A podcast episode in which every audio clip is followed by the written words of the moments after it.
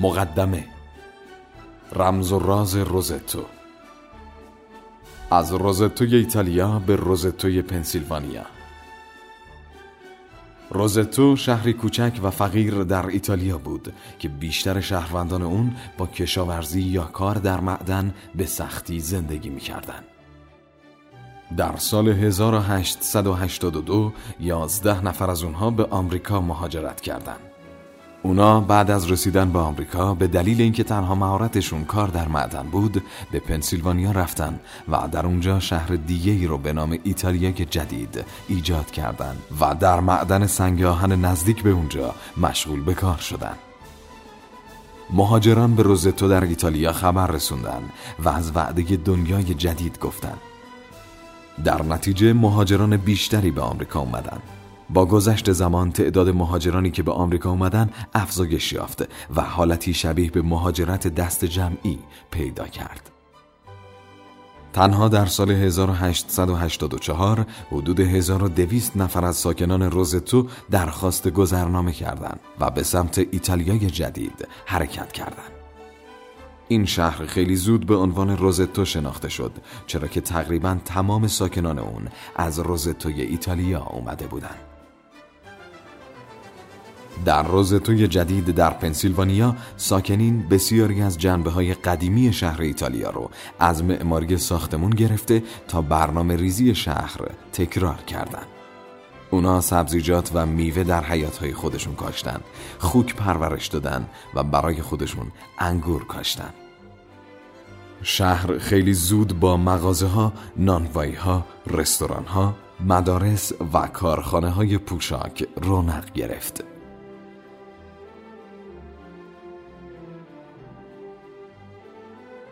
استوارت ولف و رمز و راز روزتو دکتر استوارت ولف پزشک دانشگاه اوکلاهاما تابستون خودش را در مزرعه‌ای در پنسیلوانیا و در نزدیکی روزتو گذراند.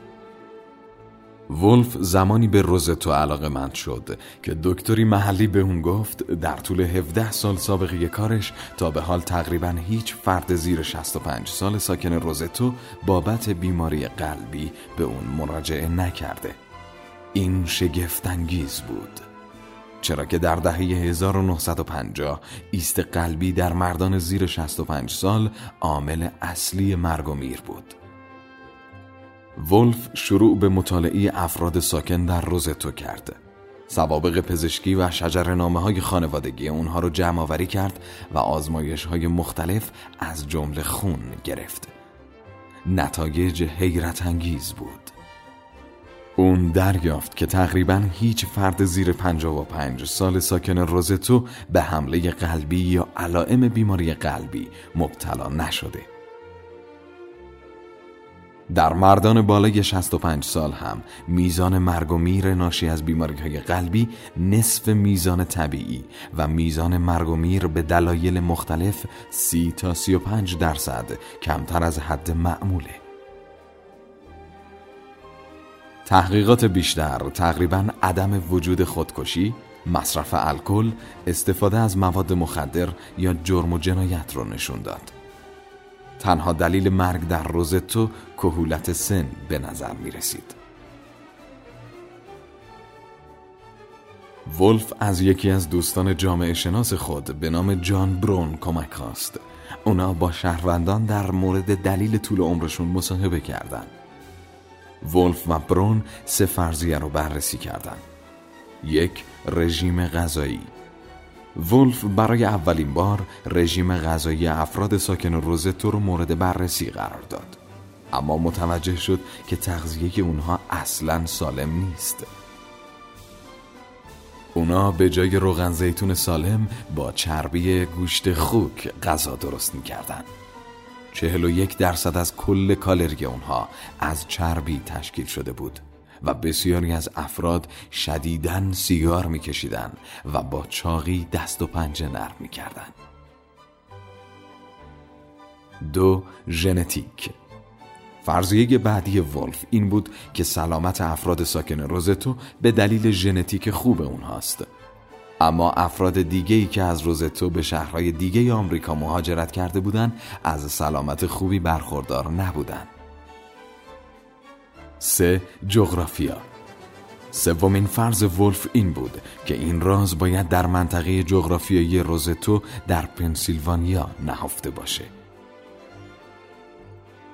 اما در شهرهای همسایه در مقایسه با روزتو میزان حمله قلبی در مردان بالای 65 سال سه برابر بیشتر بود. پاسخ شگفتانگیز. همونطور که ولف و برون درگیر یافتن پاسخ رازهای روزتو بودن متوجه برخی از ویژگی های منحصر به فرد فرهنگ روزتانی شدند. اونا بسیار جمعی و خانوادگی بودن اغلب وقتی یکدیگر رو در خیابون می‌دیدن برای گپ زدن می ایستادن. اونا با هم غذا میپختن و دور هم میخوردن در بسیاری از خونه ها سه نسل زیر یک سقف در کنار هم زندگی می‌کردن اونا به پدر بزرگ و مادر بزرگ و سالمندان احترام میذاشتن شهر کوچیک اونها در اصل یک جامعه مدنی کامل بود. تجمل گرایی نداشتن و به افراد شکست خورده کمک می‌کردن تا کرامت خودشون رو حفظ کنن ولف و برون نتیجه گرفتن که میزان پایین بودن بیش از اندازه بیماری قلبی ناشی از فرهنگ روزتانیه اونا جامعه ای ایجاد کردن که مردم را از استرس دور نگه میداره و منجر به سلامتی غیر معمول اونها میشه.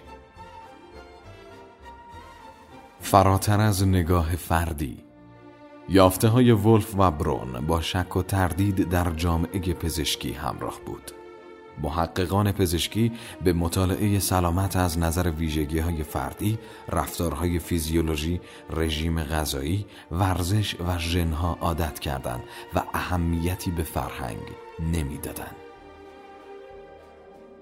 ولف و برون مجبور بودند جامعه پزشکی رو متقاعد کنند که درک جامع از سلامت به نگاهی جمعی و بررسی خانواده، جامعه و فرهنگ نیاز داره. کتاب استثنایی ها نوع دیگه ای از کتاب های موفقیته اکثر داستان های موفقیت روی ویژگی افراد تمرکز دارند مثل هوش، استعداد، اخلاق کاری و ثبات قدم. اما نتایج ولف و برون در این میکرو کتاب تلاش می‌کنه تا فراتر از نگاه فردی به بررسی موفقیت از طریق عوامل بیرونی و جامعه بپردازه.